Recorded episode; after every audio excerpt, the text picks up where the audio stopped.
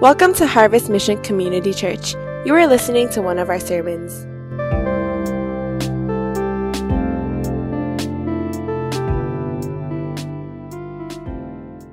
As we're talking about this series called Origins, it's going to be a three-part series.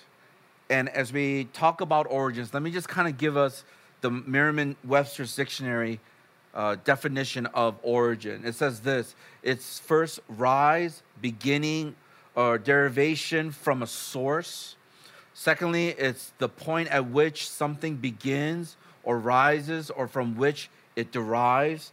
And third, something that creates, causes, or gives rise to another.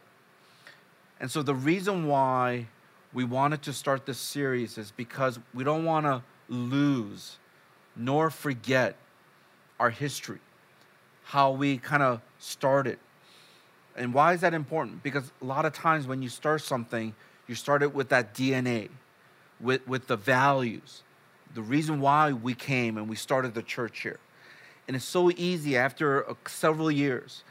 And as we're moving forward, I don't know how many of you know, but this coming September, in about 2 months or a month and a half now, we're going to be celebrating our 5th year anniversary of our church. So it's been 5 years. And it's so easy, even within a 5-year period, to lose some of the vision, to lose some of the history of how things got started and some of the different values that we want to keep on emphasizing in our church, because we're getting new crops of people as we're growing. Praise God for that. But as we're getting new people, we need to kind of retell our story so that everyone understands how it got started and why it got started and what is it about it that makes it so unique that we have the church like this here in Hong Kong. So I'm going to just break it up into 3 parts. The first part is, which I'm going to be talking about today, which is everyone. And then the second part is going to be every day. And the third part is everywhere. So those are the 3 parts that we want to talk about. So today I want to talk about everyone. So here is the one thing. The one thing is very simple, is this: the gospel can transform anyone, so we must proclaim it to everyone. Let me say it again, that the gospel can transform anyone, so we must proclaim it to everyone. So before we go on and I look at the different points in this passage, I want us to kind of break up into huddle groups. Now, those of you who are part of our life group ministry, your leaders probably have contacted you and they sent out a link over Zoom. There are some of you who are not part of our life group. Maybe you just recently joined us, or maybe today was the first time joining us. If you will go back and if you look at our website, there is a way that you can actually get into a Zoom room and then correspond and talk with other people. And there's some hospitality people there who would love to kind of greet you, and you can talk through some of these questions as well. So here's the huddle group. The first question is, when and how did you first participate with the HMCC of Hong Kong family? So just pretty much, how did you hear about it? How did you become a part of it? And the second question is this: what are some things that compelled you to continue to stay in our church family? So those are 2 questions. I'm going to give you 6 minutes, so we don't have much time. So please talk quickly and share, and then we'll bring you back after 6 minutes. I know we probably cut some of you off, but hopefully you had a good opportunity to share. We're going to have one more huddle group a little bit later, so hopefully you can catch up there. I'll try to give it a little bit longer, maybe about 7-8 minutes, because once again, we value these times just to be able to interact rather than just seeing a screen with me just talking on it. So if we really believe that this gospel message can transform anyone, then we have to take the responsibility to proclaim it to every single person that God brings into our lives. And so I want to talk about 2 specific things that we'll see here. So if you have your Bibles or just on your church app, we're going to be looking at Romans chapter 1, verse 14 through verse 16. And so the first point that I want to make is simply this, that we must be committed to the gospel, that we must be committed to the gospel. As we start off this section in Romans chapter 1, we notice that Apostle Paul, he gives a greeting to the believers in Rome. And then in verse 8 through 13, he mentions that he wanted to visit the believers, but something prevented him. We don't know what it is, but he was not able to go. So as he gave this greeting, explained a little bit of his desire to see them in person, but something prevented him. Then we go into verse 14. And let me just read these two verses, starting from verse 14 and 15. It says this: I am under obligation both to Greeks and to barbarians, both to the wise and to the foolish. I am eager to preach the gospel to you also who are in Rome. There are a few things that we notice as we look into these two verses here. I want you to see, as we think about committing to the gospel, what happens when you commit yourself to the gospel? The first thing that you will notice is that the gospel will motivate us. The gospel motivates us. In verse 14, as we have just read, we notice the word obligation. And this word obligation is translated as debtor, or someone who is bound by some duty. So that word obligation, when you study it, it means debtor, or someone who is bound to some duty. Now the question is this: why does Paul feel indebted or obligated to these people, to these Greeks and barbarians and the foolish and to the wise? The Apostle Paul is not saying that these people, the Greeks or the barbarians or the wise or the foolish, that they did something for him, so now they feel now he feels obligated to do something for them. Now, the reason why this is important for us to understand is that this is the human paradigm that so many of us here in Asia, we operate under. So if someone buys us dinner, then we feel obligated then to pay them back. If someone helps us with something, then we feel obligated to do something back for them. So this is just a human paradigm that says that if someone does something, I am obligated now to do something for them. That's why you will see a lot of people, and especially Asian families, who will not go out of their way to do certain things because they don't want to be obligated, or they don't want to obligate somebody else. And so once again, we need to be clear here that Paul is not saying that he is obligated to them because something that they did for him. So then what is it?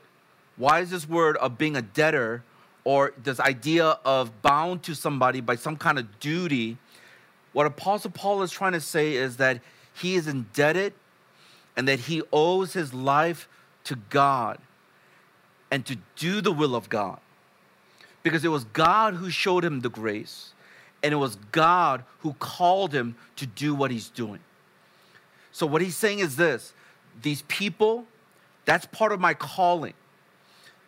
The areas that I'm going to go and share the gospel, actively sharing the gospel, that is part of what God has given to me by his grace. That he saved me, he rescued me, he redeemed me. And now I am obligated to share this gospel message to all these different people that God will bring my way. So when you think about Paul before coming to know Christ, you realize that every time he considers it, every single time he remembers how he came to know Christ, who he was before he came to Christ, he always speaks in a manner that is humble. He always speaks in a way that is in awe, in amazement of who God is, because he realized there was nothing that he was able to do to save himself. That's why in 1 Corinthians chapter 15, verse 10, I'm going to read it from the Voice Translation. Listen to what it says, and read the yellow sections out loud with me. Will you do that? It says, "Today I am who I am because of God's grace, and I have made sure that the grace he offered me has not been wasted. I have worked harder, longer, and smarter than all the rest, but I realize it is not me. It is God's grace with me that has made the difference." Did you see that? Like every single time he is considering and thinking about just his life and his calling and what Jesus has done, he realized there was nothing that he did. If there's anything good as he works and serves, it's because God is the one who gives him the energy. It's God who empowers him. If you remember, even to the Roman believers, as he thinks about all that God has done, the challenge is, can we sacrifice, can we surrender our lives as this living sacrifice, as a worship to God? That's why later on in Romans chapter 12, verse 1, I'm going to read it in the Amplified Version. It says this: "Therefore, I urge you, brothers and sisters, by the mercies of God, to present your bodies, dedicating all of yourselves, set apart as a living sacrifice, holy and well-pleasing to God, which is your rational, logical, intelligent act of worship." The Living Bible says this: "When you think of what he has done for you, is it too much to ask?" So think about that for a moment. What he's saying is that when you ponder upon all the mercies of God in your life, the most reasonable, most logical, and most intelligent thing you can do is to offer yourselves to say, God, my whole life is yours. Anything else is illogical. But in our world today, we think of completely differently. And a lot of it is because we don't value the gospel. We have forgotten what Jesus Christ has done for us on the cross. This is the reason why some of you right now are in the midst of a decision. Some of you are going through things in your life and you're wondering, is it really worth living this Christian life? Is it really worth persevering in faith and trusting that God will answer? Is it really worth trying to live in holiness and purity before God? And a lot of times when we think that, we have forgotten the gospel message. Because every time Paul thinks about the gospel message, it motivates him. And he continues to commit to this gospel again and again, because this is the thing that empowers him and strengthens him. When we begin to understand this more and more in our lives, then our motivation in everything that we do will be different. No longer will we be doing things for God in a very selfish means or selfish reason. We're not going to be doing things out of obligation in the sadistic way where we're like, oh man, if I don't do this, God's going to punish me. In fact, it liberates you. It frees you. When you think about Jesus Christ dying on the cross and he has forgiven you, he has redeemed you, he has saved you. And when you ponder upon that, you realize that the reasonable thing I could do now is, God, here's my whole life. Do whatever you want with it. I trust in you because you have given your best, your one and only son. Why would you not provide for all other things? Paul's sense of obligation was from this experience of the gospel that he experienced for himself, and that calling that God gave to him to preach this gospel. That's why this motivation of just even in the context of sharing the gospel has to be rooted in your experience of the gospel. That's why many of us who have a hard time sharing the gospel or to proclaim the gospel is because we haven't experience it in a deep way. We haven't saturated ourselves to understand how sinful and depraved we are. We haven't thought about what the amount of cost, the life that Jesus gave on our behalf. That should have been us on the cross. That's why in 2 Corinthians chapter 5, verse 14 and 15, in the Passion Translation, it says this. Read the yellow sections with me. It says this: "For it is Christ's love that fuels our passion and motivates us, because we are absolutely convinced that he has given his life for all of us. This means all died with him, so that those who live should no longer live self-absorbed lives, but lives that are poured out for him, the one who died for us and now lives again." Like, this gospel message, it fuels us. It motivates us to do what we do, especially in our calling. How about us this morning? Does the gospel motivate you in this way? To live your life for him and him alone? Does it motivate you in the decisions you make? Does it motivate you in the way you love people, relate with people? Does it motivate you to not to cheat? or to do things, even in your company, that might be dishonoring to God or to ruin your witness? Does it motivate you to be able to, maybe what seems so illogical to the world, it makes sense to you because who Jesus is and what he's requiring of us? It frees us to be able to obey and to love him in that way.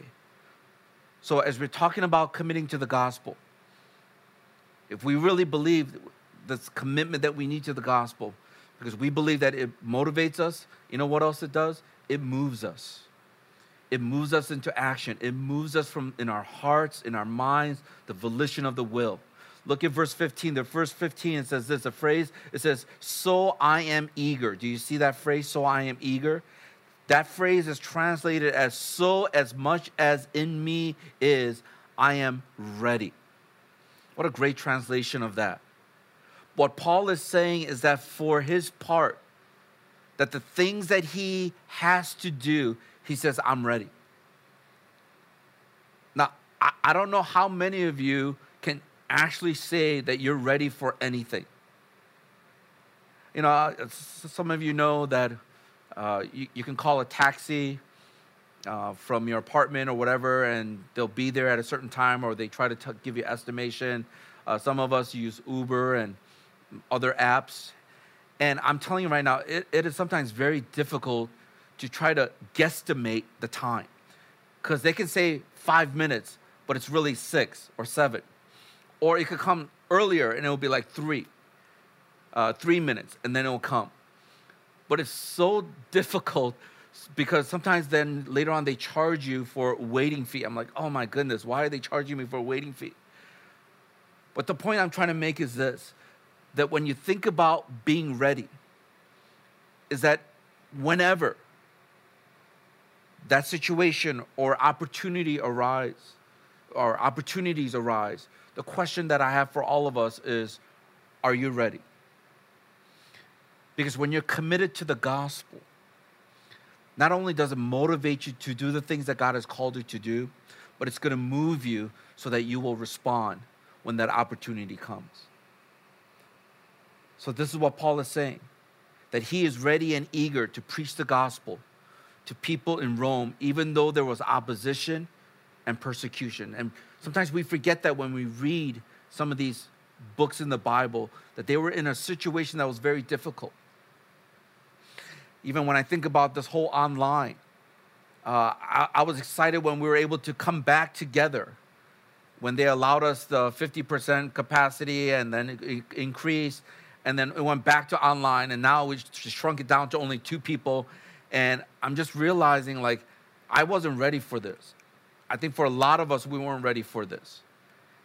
But the thing is that when you're committed to the gospel, because you know that it's not so much how it's being communicated, but as long as it's communicated and the message is consistent, we always have to be ready. Are you ready? Are you ready to move? If God tells you he wants you to talk to that person, if God spoke to you this coming week and he says, I want you to step out in faith, I want you to obey in this area, are you ready to move? When you're committed to the gospel, then you will be ready to move forward as God moves you. The Apostle Paul was moved by the gospel, and he knew that he needed to proclaim it to as many people as possible, to every single person that he will encounter. And this was not for his own boasting, but it was all for God. 1 Corinthians chapter 9, verse 16 in the NIV, listen to what it says. Yet when I preach the gospel, I cannot boast, for I am compelled. Everyone say compelled. Compelled to preach. Woe to me if I do not preach the gospel. In the Contemporary English Version, it says this, I don't have any reason to brag about preaching the good news. Preaching is something God told me to do, and if I don't do it, I'm doomed. I'm wondering if some of us have this kind of perspective. Like, I'm so committed to the gospel that if I don't share it, if I don't proclaim it, if I don't declare it, then I'm doomed. In other translations, it says, woe is to me if I do not proclaim the gospel. If the gospel can transform anyone, then we have to proclaim it to everyone. I'm just wondering where we are right now as a church, and even for some of us, shouldn't this be our story? That we had this encounter with the gospel message, that it motivates us now in the things that we do. Getting up in the morning, we're motivated because there are people who haven't heard the gospel yet. We go to work and we go there motivated because there are people, this is our mission field. You don't need to go to another country. You don't need to go thousands of kilometers away. That is your mission field. That you're able to go to your school and realize there's a whole vast generation of people who are so lost without Christ. This is our story.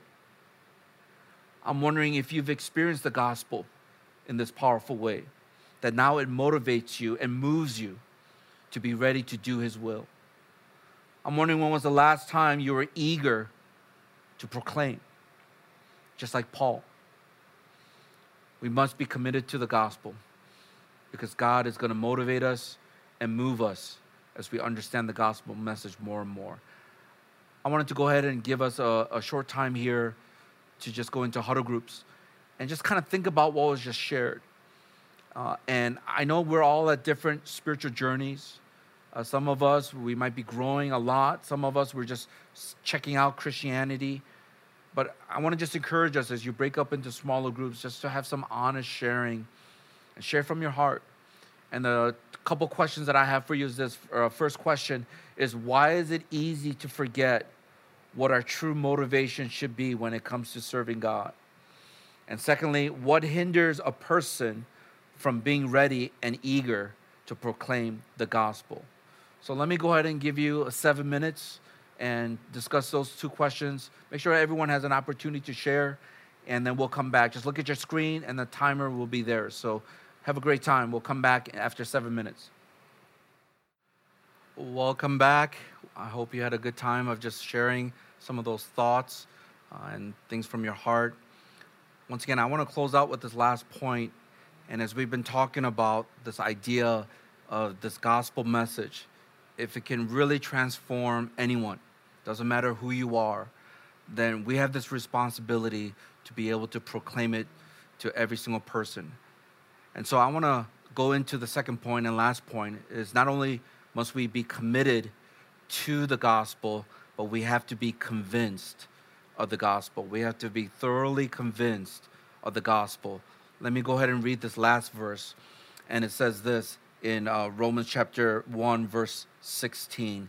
It says, "For I am not ashamed of the gospel, for it is the power of God for salvation to everyone who believes, to the Jew first and also to the Greek."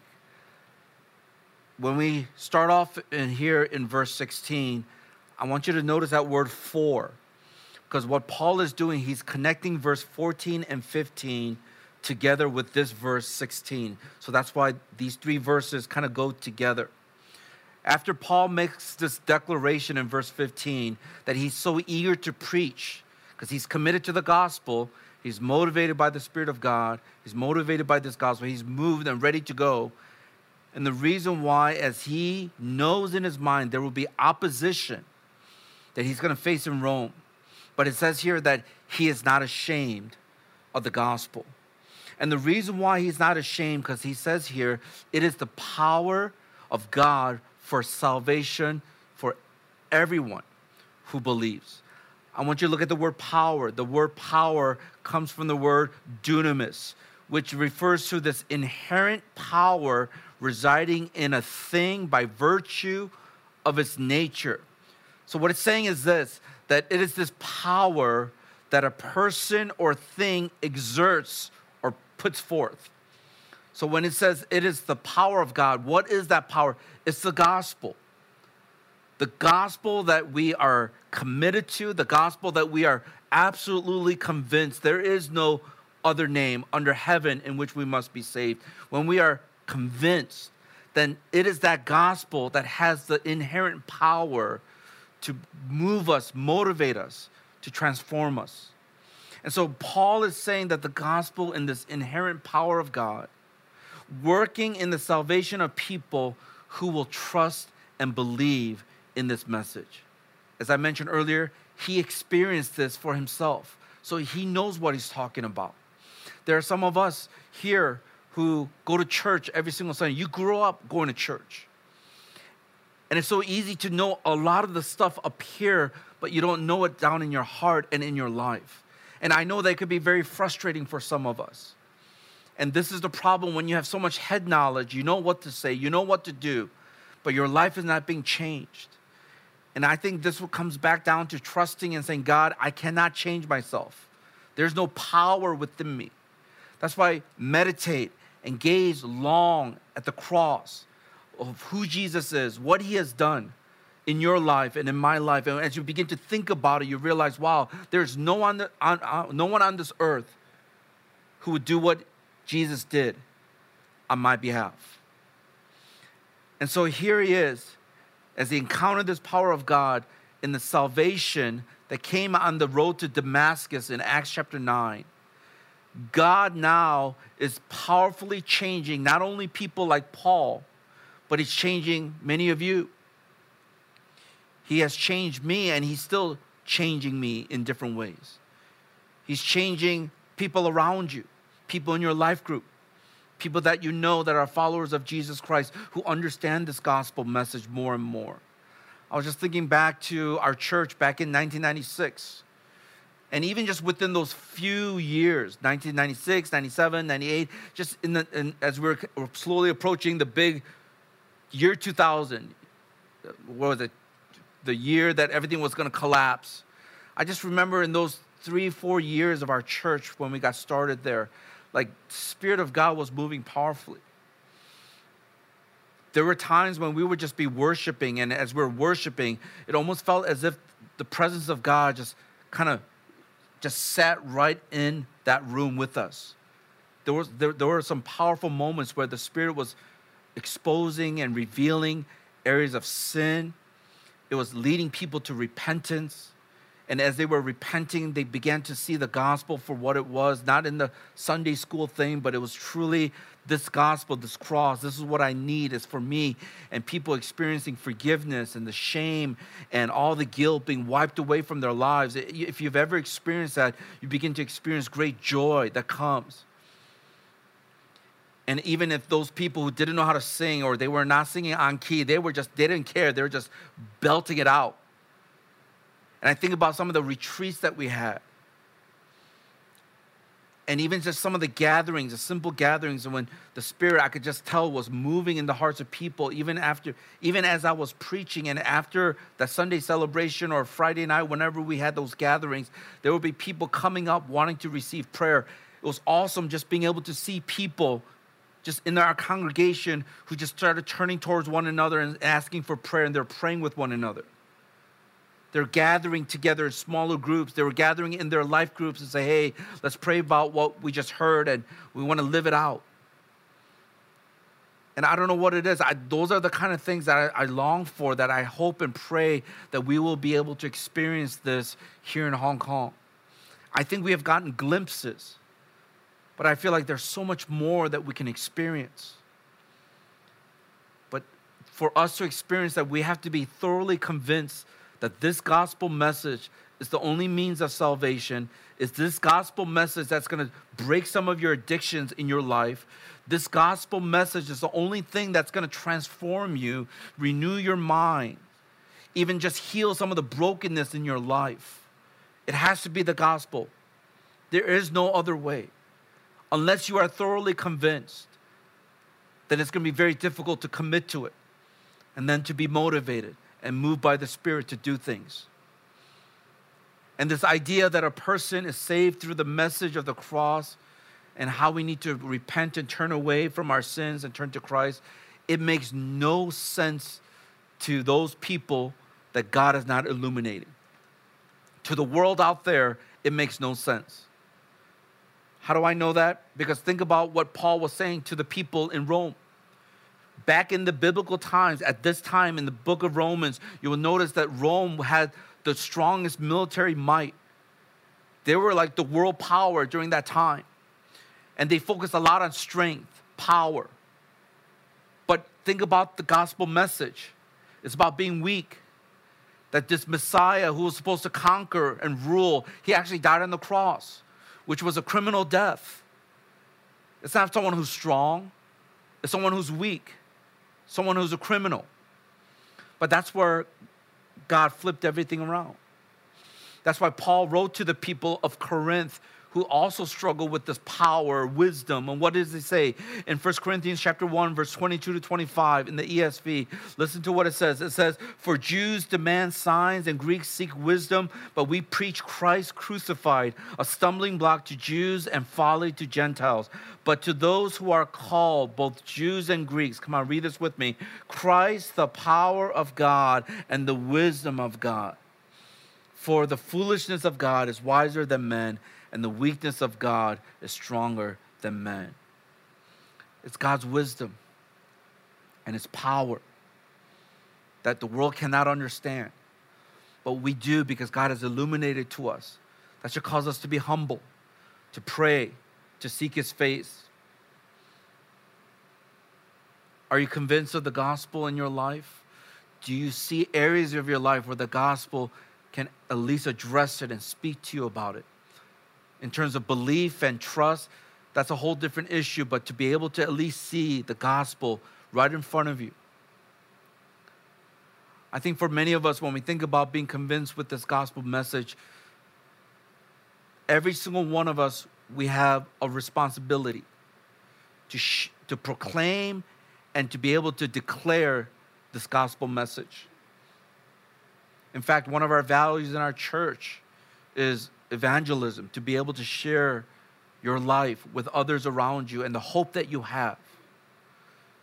Listen to what John Cheeseman said. I think this is a good quote. Just listen to what he says, because this is the problem that I see so often with many of us in the church, is that we either get really scared in proclaiming the gospel message, so we don't do it at all. We don't want to rock the boat. We don't want to talk about Jesus. So when they go, "Whoa, what did you do this weekend?" "Oh, nothing. Oh, I just watched a movie or something." But you were at an all-night prayer. I don't know. You were doing all this other stuff, but you're so afraid to share because you're not convinced yet of the gospel message, that it's the power of God. You're not committed to this gospel message because you haven't seen it work in your life. And so some of us, we go to the other extreme, don't we? We love results. So we keep on sharing our lives, proclaiming the gospel. But then what happens? When people don't respond, we get discouraged, as if everything rested on us, and it doesn't. It's the power of God. So it's God's work in that person's life. All He's asking you to open your mouth, live your life and open your mouth, and to declare and to proclaim the message of the good news. So listen to what he says, and I think this is going to be helpful for many of us. John Cheeseman says this in his book, The Grace of God in the Gospel. He writes this: "Evangelism is not persuading people to make a decision." I want you to just park on that first phrase. That's not what evangelism is, he's saying. It's not about persuading people to make a decision, because that's very contrary, because a lot of us, we believe they have to make a decision. But let's continue. Listen to what it says. "It is not proving that God exists or making out a good case for the truth of Christianity. It is not inviting someone to a meeting or a church event." Many of us are good at inviting people to life groups. "It is not exposing the contemporary dilemma or arousing interest in Christianity.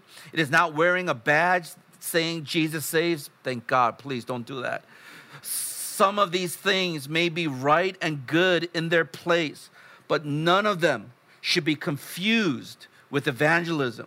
To evangelize is to declare on the authority of God what He has done to save sinners, to warn men of their lost condition, to direct them to repent, and to believe in the Lord Jesus Christ." Maybe somewhere along the line, we got this evangelism, and as we're convinced of this gospel, maybe we got it all wrong. So many of you, as we're looking ahead to even OCR, Many of us are thinking about, oh, invite them into our Zoom meeting or invite them to this particular thing. That's not really evangelism. I'm not saying that it's wrong. I think you have to start somewhere. But don't think that just because you invite somebody and say, okay, now, pastor, you take care of them, or leader, here you are, I brought all these people. It is proclaiming and declaring the authority of God, that every single person, they are lost without Christ, that they need to repent and turn from their sinful ways and put their full trust and belief in Jesus Christ, the Lord and Savior. I'm wondering how many of us actually are so convinced of this that we can share this just from naturally from our lives. Even when you think about some of your friends who are going through some struggles, you don't have to beat them over the head with the Bible. You don't have to preach to them. But can you share the gospel from your life, what you've experienced, how you felt helpless, how one time in your life there was no hope, how there were situations that were beyond your control, but that God showed you how weak you were, but how strong He was, how sinful you were and still are, but God is pure and loving. We have to be convinced of the gospel. So by mentioning that it's for the Jews and the Gentiles, it affirms that God is for all people. Regardless of race, nationality, background, it doesn't matter. The good news is for everyone. Not only is it everyone to be able to share it and proclaim it, but it's for everyone to hear it and to have an opportunity to hear the gospel message. That's why Mark chapter 16, verse 15 of the International Standard Bible says this: "Then he told them, as you go into all the world, proclaim the gospel to everyone." Whoever God brings your way, that's everyone.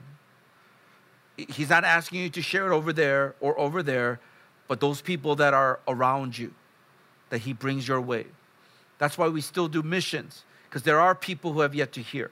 And so some of us are called to go to some of these places, but every single day that they're in your workplace, every single day they're in your neighborhood, in your apartment complex.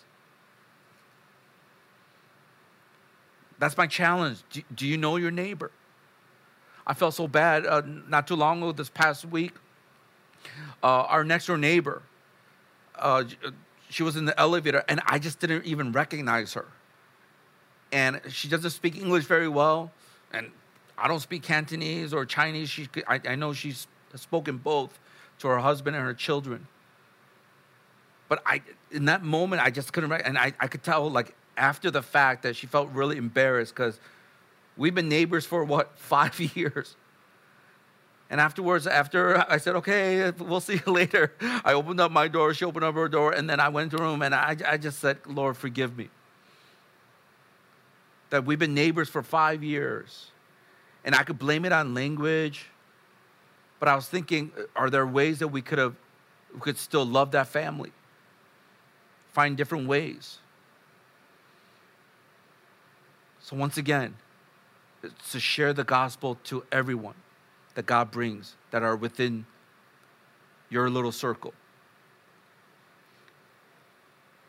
And then you'll notice, as Paul understood this, as he was committed and convinced of the gospel, even your ambitions will begin to realign. I don't know if you know this or not, but Paul had a holy ambition. And it was to preach the gospel message to new places that have never heard the gospel of Jesus Christ. In Romans chapter 15, verse 20 in the NIV, listen to what it says. "It has always been my ambition to preach the gospel where Christ was not known, so that I would not be building on someone else's foundation." Listen to some of these other translations of that phrase, the beginning phrase. "And thus I aspire to preach the gospel." The New King James Version says this: "And so I have made it my aim to preach the gospel." And the Passion Translation says this: "It is my honor and constant passion to be a pioneer who preaches where no one has ever heard of the Anointed One."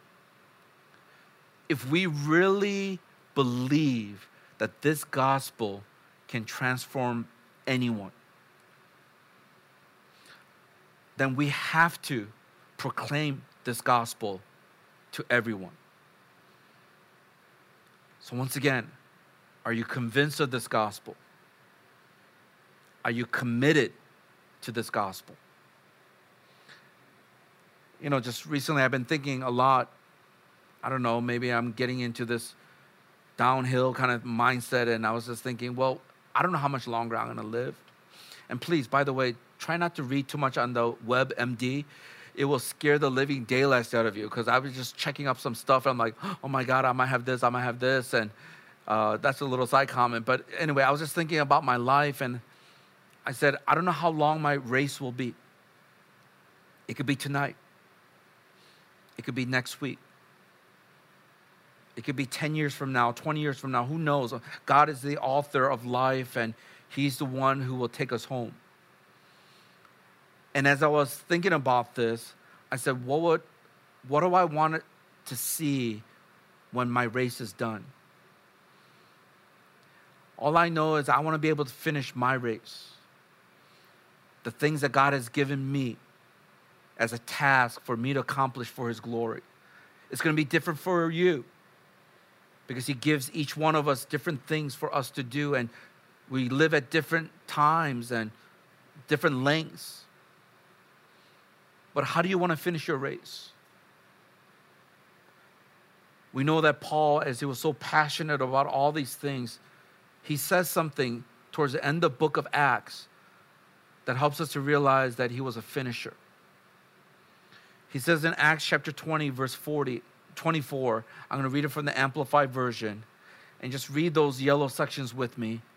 It says, "But I do not consider my life as something of value or dear to me, so that I may with joy finish my course and the ministry which I received from the Lord Jesus to testify faithfully of the good news of God's precious undeserved grace, which makes us free of the guilt of sin and grants us eternal life."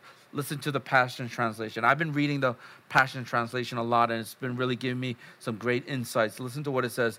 "But whether I live or die, it is not important, for I don't esteem my life as indispensable. It's more important for me to fulfill my destiny and to finish the ministry my Lord Jesus has assigned to me, which is to faithfully preach the wonderful news of God's grace." I hope all of us understand that you and I were dispensable. May we never think that we're invincible, because the frailty of the humanity of who we are, anything could happen. And therefore, because we don't know when that will be, I pray that we will be committed to the gospel, thoroughly convinced that even some of your ambitions and the things that we're trying to do as a church and things that God is calling you to do in your life, in the workplace, or wherever else it may be, that you will do it because of the gospel and because of Jesus Christ. If you look at Charles Spurgeon, in his book, Lectures to My Students, he says something that I think this is kind of like my heart, and I want to share with you. He says this, "With all that you can do, your desires will not be fulfilled. For soul winning is a pursuit which grows upon a man or a woman. The more he is rewarded with conversions, the more eager he becomes to see greater numbers born unto God. Hence, you will soon discover that you need help if many are to be brought in. The net soon becomes too heavy for one pair of hands to drag to shore when it is filled with fishes. And you, fellow helpers, must be beckoned to your assistance. Great things are done by the Holy Spirit when a whole church is aroused to sacred energy. Contemplate at the outset the possibility of having a church of soul winners. Labor to gather a church alive for Jesus, every member energetic to the full, and the whole in incessant activity for the salvation of men. When I was reading this, I realized this is my heart to you. If we only have a small group of people, whether it's the leaders or some of the committed members, and we're trying to fish, and as we're catching all these fish, but it's too heavy for us to carry in, then we're going to lose some people who need the gospel message. I pray that all of us, as we think about this gospel message, because this is how our church got started. It's about many of us who experienced the gospel in such a powerful way. And not only were we convinced, but we were committed to this gospel. That's why we came to Hong Kong. It's to see a church like this, to be able to reach out to many people around the world. There will come a time in the future, one of these days, maybe God will call some of you to get out of your comfort zone and go to places that might not be comfortable, that might be foreign, that you're going to have to give up a lot of things. But because you're convinced of the gospel and committed to the gospel, that you will go, because your life has been transformed and now you want to proclaim it to every single person. So the one thing, once again, is that the gospel can transform anyone, so we must proclaim it to everyone. I'm just going to give us quick things here to think about, and then I want to close with this quick this video that kind of gives a highlight of what happened in my life and also in my wife's life as we started the church in HMCC of Ann Arbor.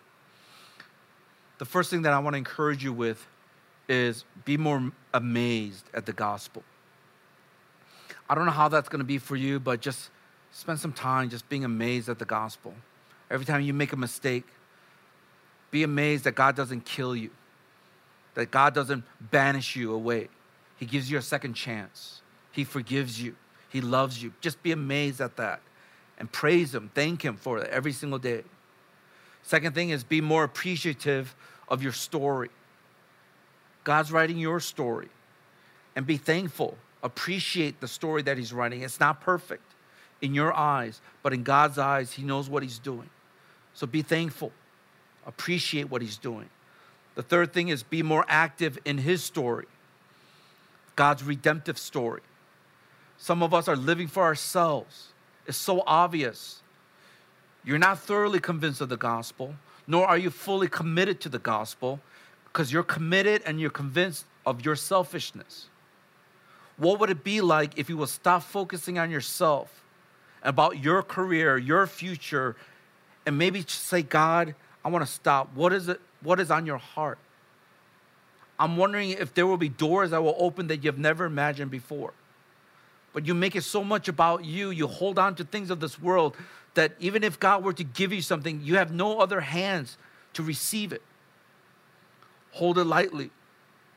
And you might have to release some of these things to allow God then to give you the things that he wants to give unto you. So be more active. Get involved. Say no to certain things. Say yes to other things. And lastly, be more ambitious for God's kingdom. I wasn't sure if I should share it, but I just said, you know what? I'm going to use that word. We're going to redeem it. Being ambitious for God's kingdom. I don't think there's anything wrong with that. We saw this in the book of Romans chapter 15 when Paul says, it is my ambition to preach the gospel to where it's never been preached before. That's a holy ambition. What would it be like if some of us had ambition that was centered on the kingdom of God? Because many of your ambition is about you. It's about your little kingdom. And that's why you can't see anything beyond that. But what if your ambition was a holy ambition that was connected to the gospel and to those who are lost? So with that in mind, before we close out with the song, I want us to watch this video. Let me give a little primer, I guess a cue to introduce the video. When we were ready to leave in 2015. The church back in Michigan where we started, my wife and I, we started the church. They made this video about our story. HMCC. But one of the things that I've been sharing a lot ever since the beginning is it's not about us. It's really our story. It started in Michigan. It went to other places around the world. And back in 2015, God started the story here in Hong Kong. And I pray that as you watch this, it will give you a little bit of the origins, a little bit of the small beginnings, and how things kind of turned out. Let me just give you a warning. There's a person there who had a lot more hair, a little bit skinnier, and so it might look surprisingly different. But just listen to the story and how God brought two people together to be able to start this journey and the story of HMCC. So let's close out with this together. Thank you for listening to the Harvest Mission Community Church podcast. For more information, visit our website at hongkong.hmcc.net.